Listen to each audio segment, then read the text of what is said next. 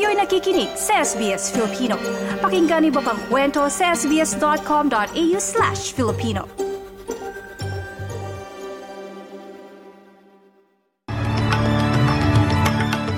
Sa ulo ng mga balita, gobyerno muling iginiit ang tulong na ibibigay ng tapyas sa buwis matapos suportahan ng oposisyon ng panukala. Prince Harry dumating na sa United Kingdom matapos malamang may cancer si King Charles III. At National Development Company ng Pilipinas nakipagpulong sa Embahada ng Australia sa Pilipinas para sa isang proyekto.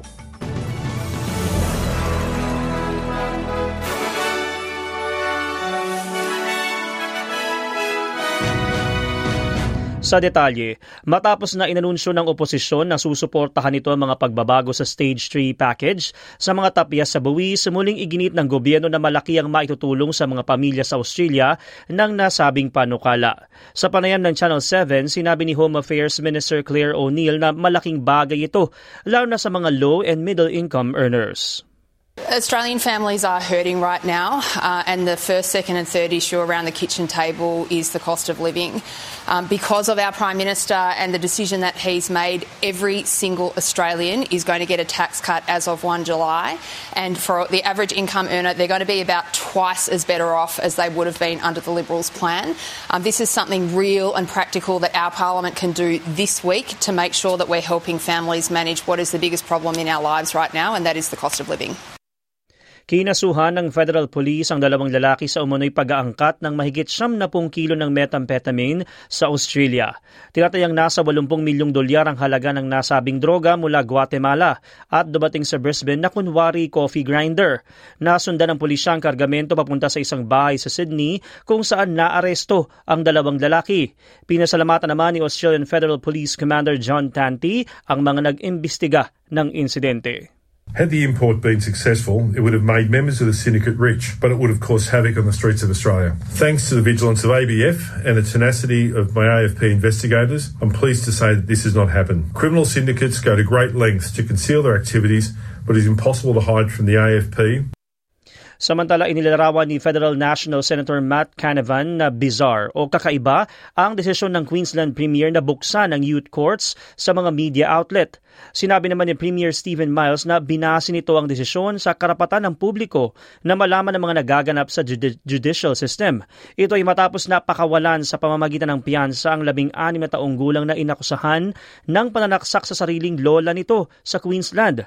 Sa panayam ng Channel 9, sinabi ni Senator Canavan na dapat baguhin ang mga batas. This, this seems quite a bizarre response.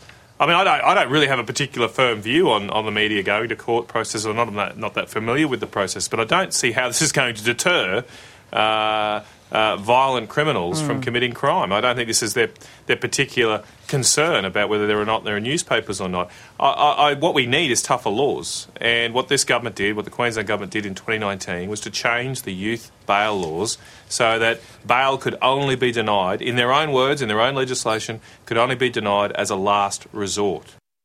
Balita naman sa labas ng bansa na iulat na dinala na sa Sandringham House sa Norfolk si King Charles III kung saan ito mananatili para sa kanyang gamutan matapos ma-diagnose na may cancer. Samantala dumating naman sa United Kingdom si Prince Harry matapos malaman ng sakit ng kanyang ama.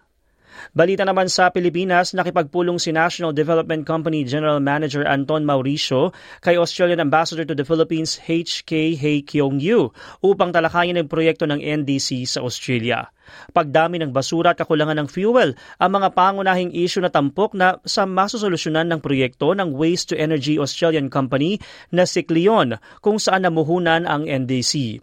Kasama din sa naging pagpupulong ang Australian Philippines Business Council sa pangunguna naman ng Pangulo nito na si Rafael Toda.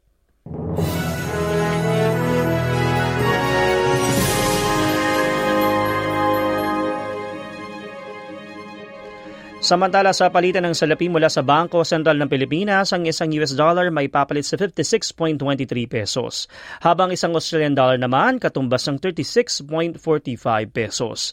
Ayon naman sa Reserve Bank of Australia, ang isang Australian dollar katumbas ng 65 US cents. Sa lagay ng panahon, maaraw sa Perth na may temperaturang 36 degrees.